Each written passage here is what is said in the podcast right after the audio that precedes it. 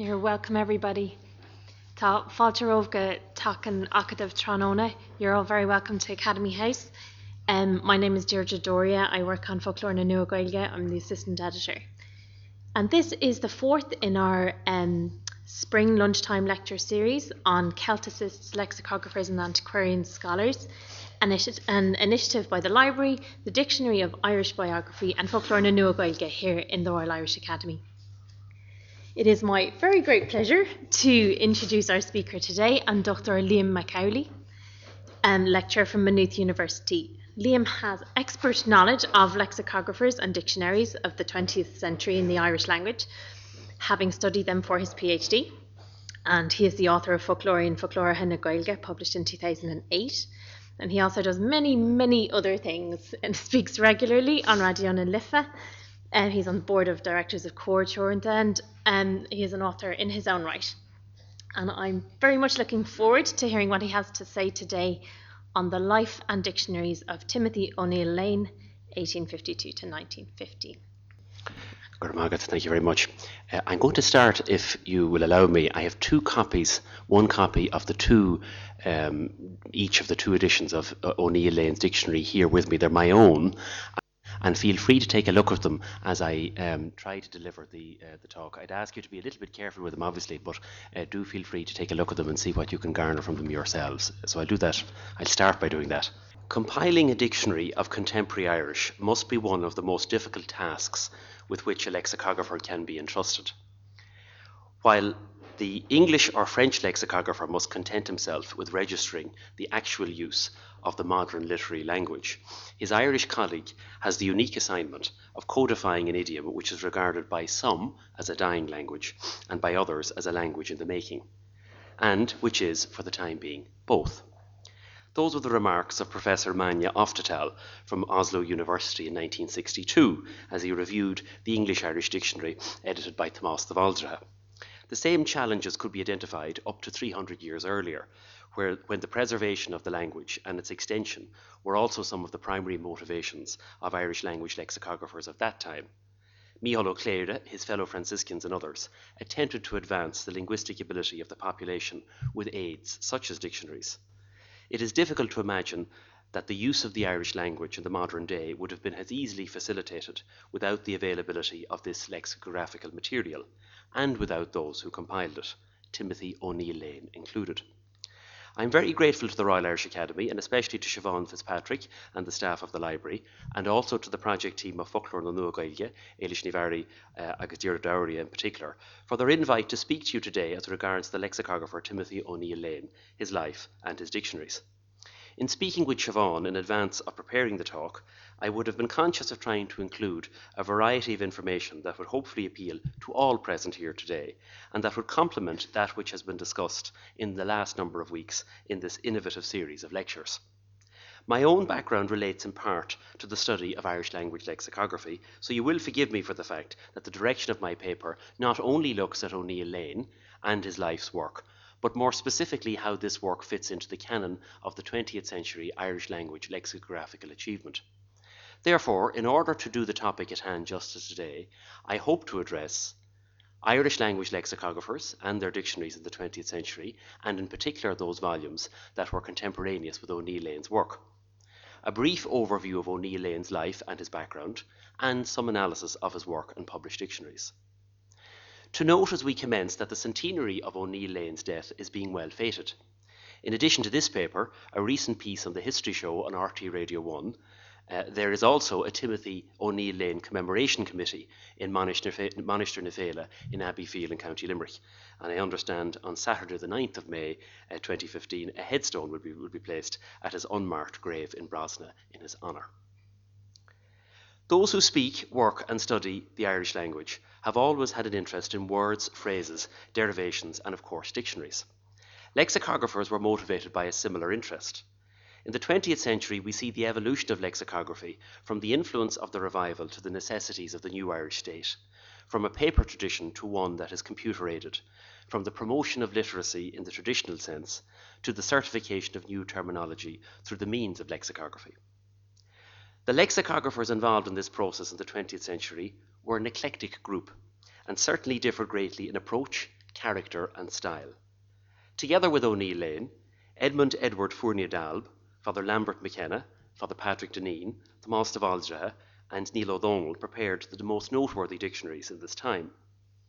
What united each of them stems from a great personal dedication to the Irish language, a willingness to work assiduously, and a sense of purpose derived from their linguistic and lexicographic undertaking. The element of personal dedication is not to be underestimated.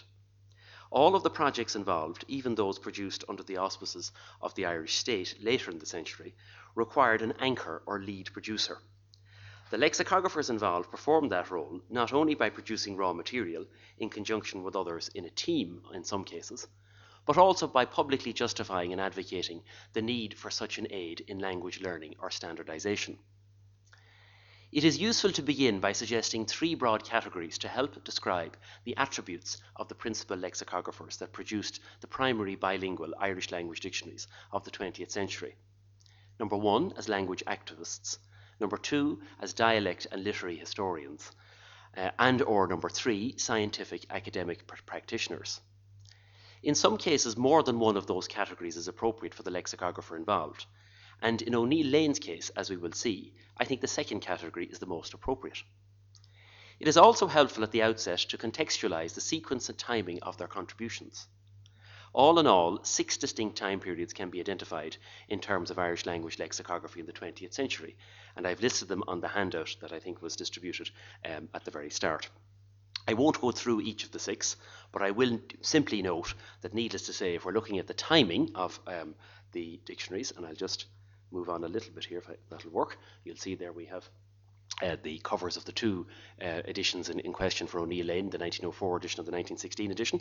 Um, you'll note that, that uh, O'Neill Lane's impact obviously straddles the first two time periods of the six that I propose to list. As you can see from this handout, Timothy O'Neill Lane has two entries in this hit list, one from 1904 and one from 1916. Before I begin to address O'Neill Lane and his contribution, I would like to look at the two other dictionaries that were published at around the same time as O'Neill Lane's work. Edmund Fournier's dictionary was the first noteworthy bilingual dictionary since Foley's dictionary in the 1850s. Published by An Celtic, the Celtic Association, a year before O'Neill Lane, and containing 21,000 headwords, his objective, as Fournier states, was to produce a dictionary for the student to express himself in accurate and graceful Irish. Fournier, a scientist, engineer, and language activist who was born in London and had lived in Germany, later lectured in physics in Birmingham University and in India, and attempted to take the most direct and uncomplicated examples of translations from English and find the equivalent Irish language headword. This simplicity, and in particular his academic and systematic style, would have helped learners of the language.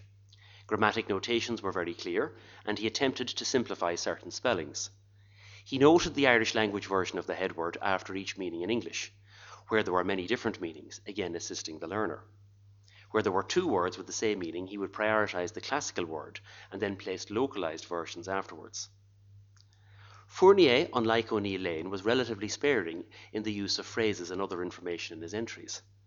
He always chose the words and meanings that were in common parlance, and omitted many words that were not commonly used or for which there were no easy equivalents. Similar to de dictionary at the end of the 20th century, he was quite happy to engage in the composition of new words, marked by a star in the dictionary, primarily as suggestions rather than proscriptions for the time period in question. Fournier's dictionary became overshadowed by O'Neill Lane's larger productions shortly thereafter. Father Patrick Dinneen produced two principal Irish English dictionaries under the auspices of the Irish Text Society, na Scríbhneoin Gaeilge, commencing with the 1904 edition. In the introduction to that edition, Dinneen noted, It is curious to recall that the production of an Irish dictionary was one of the dreams of my boyhood. 30,000 Irish language headwords are described by 300,000 English language words in that edition. And although Dinneen steered the edition to its conclusion, Ó Cuimín, Owen MacNeill, Father Peadar O'Leary had also been involved with the project at earlier stages, and Seosamh Laoide read a draft of the manuscript in its entirety. Dinneen, a Jesuit priest, writer, and literary editor, based the frame of the dictionary around that of the Oxford English Dictionary, and in some cases one definition of the headword was needed, and on other occasions sometimes two or three. English language poets, dialectical variations of the head word, the names of people, place names, and quotes from famous authors with some dates were all frequently mentioned. The descriptions, however, did vary in style and quality. Dinneen was lucky to have a great repertoire of poetry in his own mind, from Kerry mainly, to augment his dictionary entries. The second edition was in effect a completely new dictionary, as the plates of the first had been destroyed in a fire in 1916. There was nearly half as much information again in the second edition, which contained 45,000 headwords from literature and common parlance. Dinneen suffered a certain amount of ill health during the compilation of the latter edition and was assisted by Liam S. Gogan. This second, larger dictionary continues to be used today, mainly because of the wealth of rich examples used in the entries, and as such is a great aid to contemporary literary writers of both prose and poetry. All that now brings us to Timothy O'Neill Lane himself. Lane's English Irish Dictionary was first published by David Nutt in 1904 in Dublin, printed by Sealy, Bryers and Walker containing 581 pages. It cost £2,500 uh, to print, with a sales price of 10 shillings a copy. As a teacher, journalist, and a travel writer at different times, O'Neill Lane spent nearly 20 years working on his dictionary prior to producing the original version in 1904. By that time, approximately 600 people had paid a fee before the printing, fees that in part enabled the printing of that first edition to take place albeit that it is funny to note that therefore there were probably £500 of a profit uh, to, to, on those fees to begin with, a theme we will revisit later. He viewed lexicography as a pastime, but was similar to Dinneen in that he was able to draw on his own vast knowledge of poetry, storytelling, music, and folklore, and use much of that in his dictionary. Thomas de Bhaldraithe described O'Neill Lane's dictionary as an English English Irish dictionary, in that Lane provides a long list of meanings in English for each headword, following with an Irish equivalent for each of them. Constable in England were the first of a number of publishers to, to, to publish a larger version of the dictionary, totaling 740, 1748 pages uh, with 30,000 headwords in 1916, just after he died. A seven year project in that case at a cost of £2,000. He had used Webster's dictionary as a reference point for the English language headwords in this larger edition, but his dictionary was then superseded by that of both McKenna and of Aldra later in the century. The revival times and the Gaelic League's attempts at language revival formed the atmospheric backdrop to his work. There was much of the Irish language around O'Neill Lane in Limerick, with a rich cultural heritage that included the above mentioned poetry and storytelling, etc. Much of that is visible in the dictionary entries. Lane dedicated the dictionary to the, the, bishops and the priests who helped complete the work and noted the correct conditions to bring the work to a conclusion. As he says on page 6 of the 1904 edition, after long years of patient labour and research, the fortunate and powerful movement inaugurated by the Gaelic League for the revival in the Irish language seemed to me to offer a favourable opportunity for carrying my scheme into effect. For language revivalists, dictionaries were a very important, important part of language planning, heritage preservation, and national pride. Work such as that of the privateer lexicographer, like O'Neill Lane, was very acceptable in that context.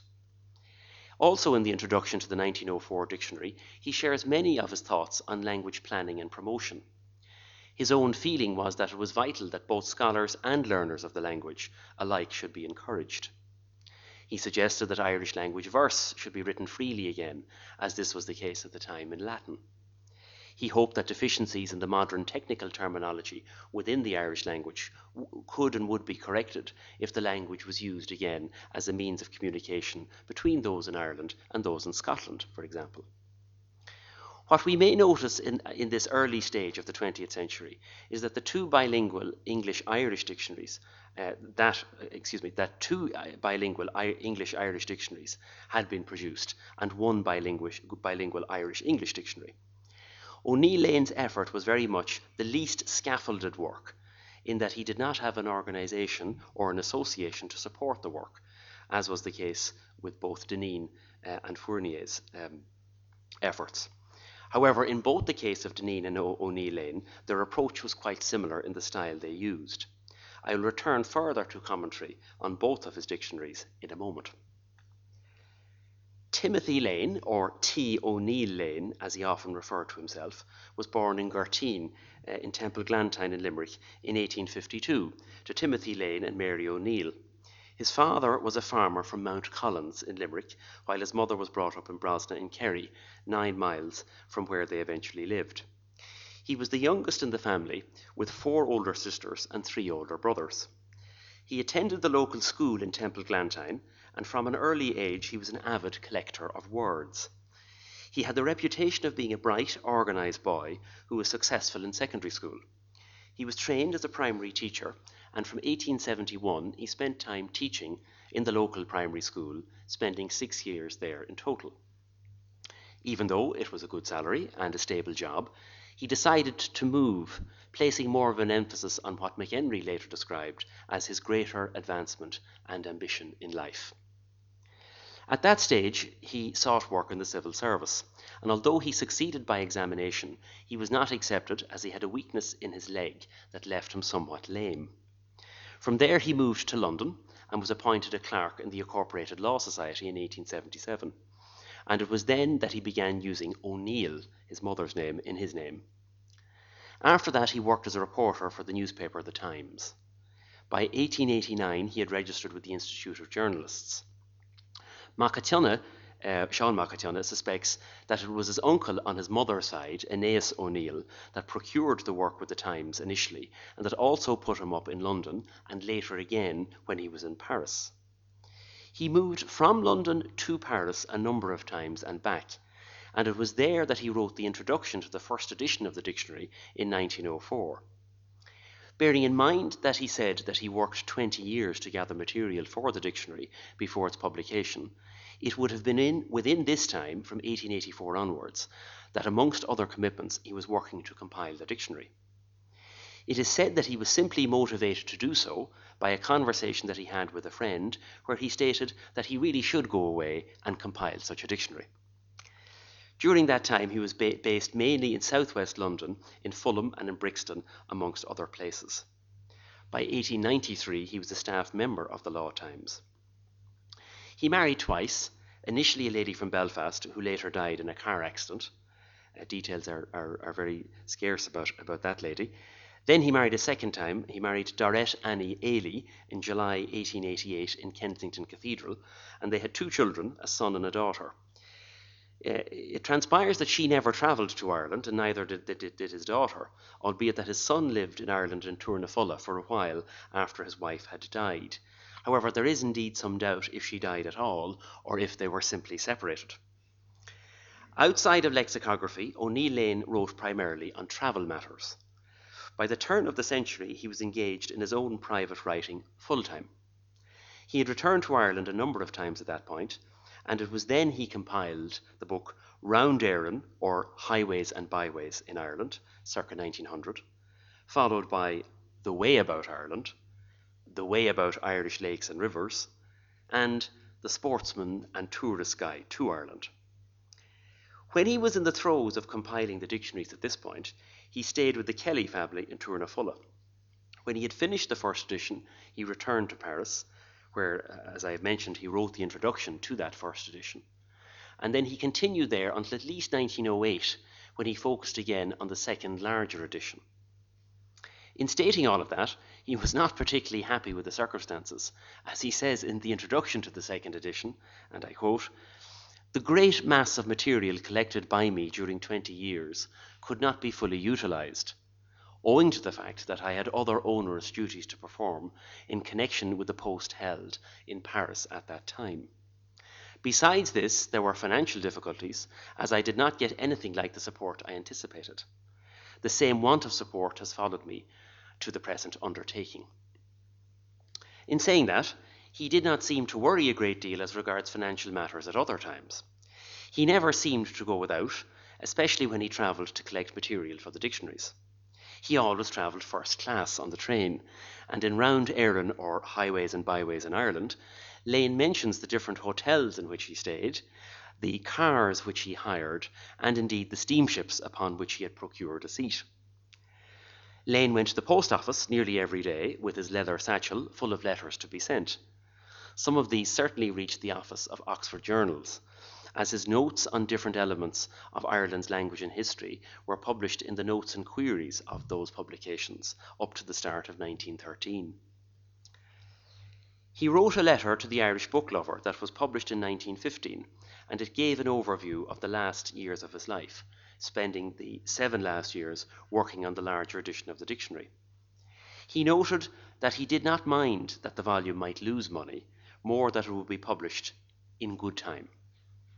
He died in 1915, just before the larger edition was published, and was buried in Brosna with his mother's family, something which was not particularly common, uh, which was not a particularly common occurrence, and something which might suggest that he was not in touch with the Lane side of his family at all in his last years. O'Neill Lane's life, similar to Edmund Fournier, shows a Celticist located in more than one place, with a European flair and with the advantage of a varied set of life experiences. Nevertheless, making it a priority to promote and scaffold the Irish language and its cause by providing a tool in language and corpus planning, i.e., the creation and availability of a dictionary. It would seem that both his professional career and his family life were colourful and it may have been that such an underlying dedication to an overarching project, such as the first edition of the dictionary, could have been detrimental to the pursuit of a balanced lifestyle. The single minded personality needed for a role of a lone privateer lexicographer may have also gone against him somewhat. On the other hand, he also seemed to have a way of impressing a wide range of supporters to come to his aid in terms of financial support and other assistance, such as bed and lodgings. There can be no doubt that he must have also had a very persuasive style, and that many people were indeed drawn to assist him, where needed, in particular in compiling the first edition. In a piece in the Irish Independent in April 1912, the following was stated One of the chief ingredients of any language is the want of a good dictionary, and Ireland, though once the fountainhead of knowledge for all the nations of Europe, is now behind them in this respect. This gives a good sense of how acutely felt the lack of a comprehensive lexicograph of, of how how acutely felt the lack of comprehensive comprehensive lexicographical material was felt. Reverting to our earlier statement, and in now taking a little bit more of a, little, of a look at, at the, the two editions of the dictionary, uh, I'd like to return to de comment um, that this dictionary may well be an English English Irish dictionary.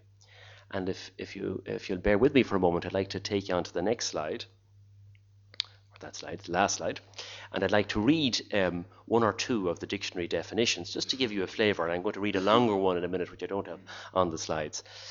So you can see there, um, I've placed a, a, a small selection um, in, in front of you. Um, and I, will start with the, uh, the adjective brimless, which, uh, as is defined by uh, O'Neill Lane, Firstly, having no brim, uh, and then giving a number of different um, uh, options o hef na nevimmelach, gan gan cuish. Consider that dictionary entry and consider that in the context of the learner for a moment. If we take the second one, colorist, one who colors, an artist who excels in the use of colors, we do eventually get to the word dahador, uh, and then we have a small quote from Owen Rua, Is Rua Maga acht nar ekishir an dahador. Then we move on to jot out, to project beyond beyond the main body, shas of amach. And finally we get refreshing, which initially is described for the benefit of, of, of us all as cool, and then we get to fionur. Now, I think if you look at those um, those examples, the basic tenet of the, the style of the dictionary in that context of the English English Irish flow uh, is quite visible. Um, in a moment, I'm going to read you a longer definition, and again, I hope to tie that into uh, into um, um possibly both the strengths and the weaknesses of the dictionary as I go forward. By and large, unlike Fournier and later de Bhaldraithe, O'Neill Lane avoided composing new words in Irish albeit not quite the same in English. De Bhaldraithe notes the example of sleeping pin in the dictionary, created so that he could mention the term birain suan, a term in Irish folklore that denoted a pin which had been inserted into someone's clothes and until removed that that person would sleep. Like Dinneen, he managed to insert any number of proverbs, place names, verses, etc. into the dictionary entries. Common words had very long entries, with more than 30 versions listed under the word blow and 40 under the word anger. And I think at this point, again, if you'll, you'll bear with me, I think it's worth looking at the verb to appertain. And I'm going to examine that, taken from a critique that was given by Shane Machatunna. Bear with me for, for one moment. So to appertain, and again, patience is required for this entry, so um, I warn you in advance. Appertain, buinum, buin, buint. I appertain or belong to. Appertaining, also banum, bunum, buin, agus buint. Applied only to reaping in Munster. Note, buinum is used in such a variety of ways by the old people that it might be convenient to set down here all of them I know. Number one, cut, dig, lift, strip, strike. As ag buint air, churche nu. 2. To strike violently or hastily against, lest thou dash thy foot against a stone. Dagle gomwynach de chush le cloch. 3. Buinum. I take a thing unoffered as opposed to glacham. I take a thing that is offered to me. Buinum as I draw, take. Number 5. Buinum air. A. I take from. B. I anticipate a person in taking a thing. 6. Buinum equals take, having the force of, happen, seize, overtake, or come by chance. 7. Move, pull, ring, as buin unclug, pull the bell rope. 8. Buin de, to cease, undo, unloose, let go of your hold of a thing. 9. Buin de, extort, remove, take off, undress, unvest, etc. 10. See belong, gomwinnen sé de bhaile seo. 11. Buinem amach, achieve, make out. 12. Buinem amach, take possession of, exact, eke out. 13. Buinem, I win, succeed, the Arab won the race, win an tarib an rasa. In brackets, it is generally pronounced as if written win, exactly win in Ulster and always in Achill Island. Now I could go on. That's we're up to 13. The, the entry goes as far as 20. And you can see that is not in any way an unusual occurrence if you take a good look at the dictionary. And particularly if you look at certain head words, some of which we, we, we might treat as those in common parlance, like the ones I referred to, anger and blow. I wouldn't have thought appertain um, certainly in the modern day, might have merited the, um, the same commentary um, that O'Neill Lane gives it. But again, as I said, it is quite representative of many of the other entries within the dictionary. After the first edition, he had already planned a scheme of improvements and announced a coupon plan with a prize of £25 for the best suggested amendment. He aimed, he said, to base his second edition on scientific lines he wished to use the most authoritative examples with more phrases for the native speakers. He utilized the internationally recognized Webster Dictionary to identify the English words and confirmed this by coming to a copyright arrangement with them. As Conor McGahan notes in his recent work on terminology in revival times, O'Neill Lane took a number of examples from Fokla Ganoha agus a Gurakainte Ochanchaning eh, Nédia agus a 1904 showing that some more of the modern technology was visible at that point in the later edition. In stating that, nevertheless, his travels allowed him to place a great emphasis on the living language. A number of key people assisted him in this work. Pádraig O'Calla, a national school teacher teaching in Ardee County Louth. Taig O'Donoghue and Tullif Taig O'Donoghue Torna, who read the proofs of the first dictionary in its entirety and also assisted um, with the, the second edition as well, of course, who was editor of Irisleabhar na Gaeilge uh, and one of the founders of Craven Chéitnig of Conradh na Gaeilge of the Gaelic League.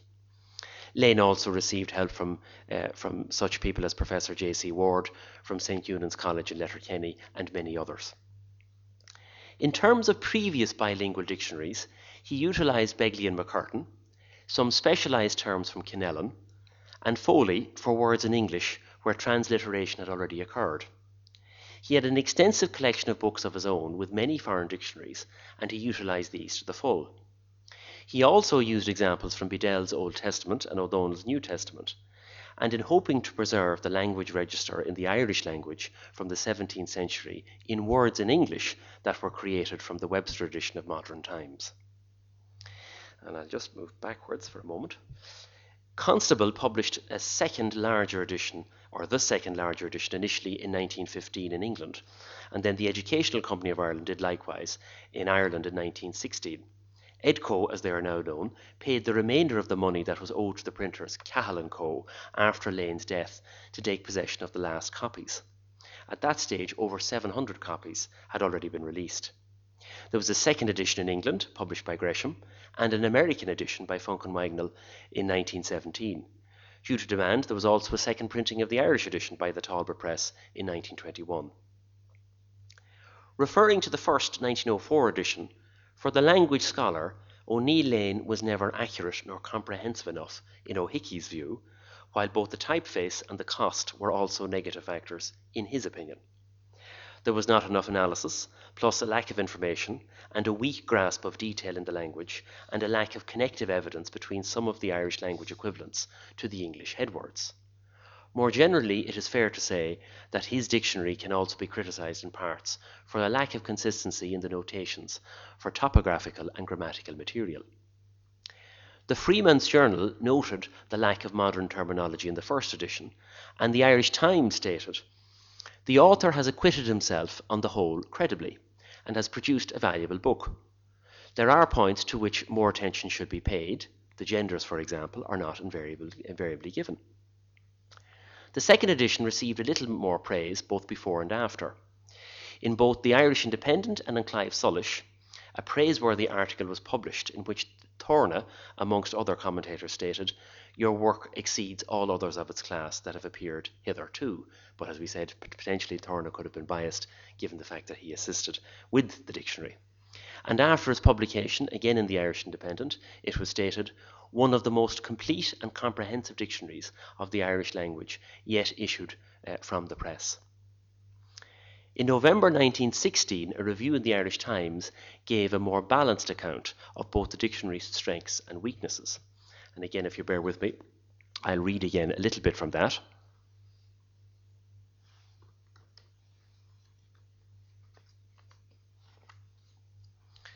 So the uh, part of the um, uh, of the review goes as follows The amount of information is enormous and full of interest, though it must be said that a larger number of documentary references would have added considerably to the value of the book, and perhaps the English headwords include a greater amount of synonyms that is inconsistent with real utility. Its utility naturally varies according to the ability and the experience of the user.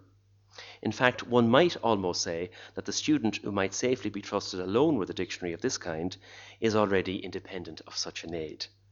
Does Gníomhairt bear the exclusive meaning of broker? Here a documentary reference would have been of interest. The translation of imagination is hardly adequate.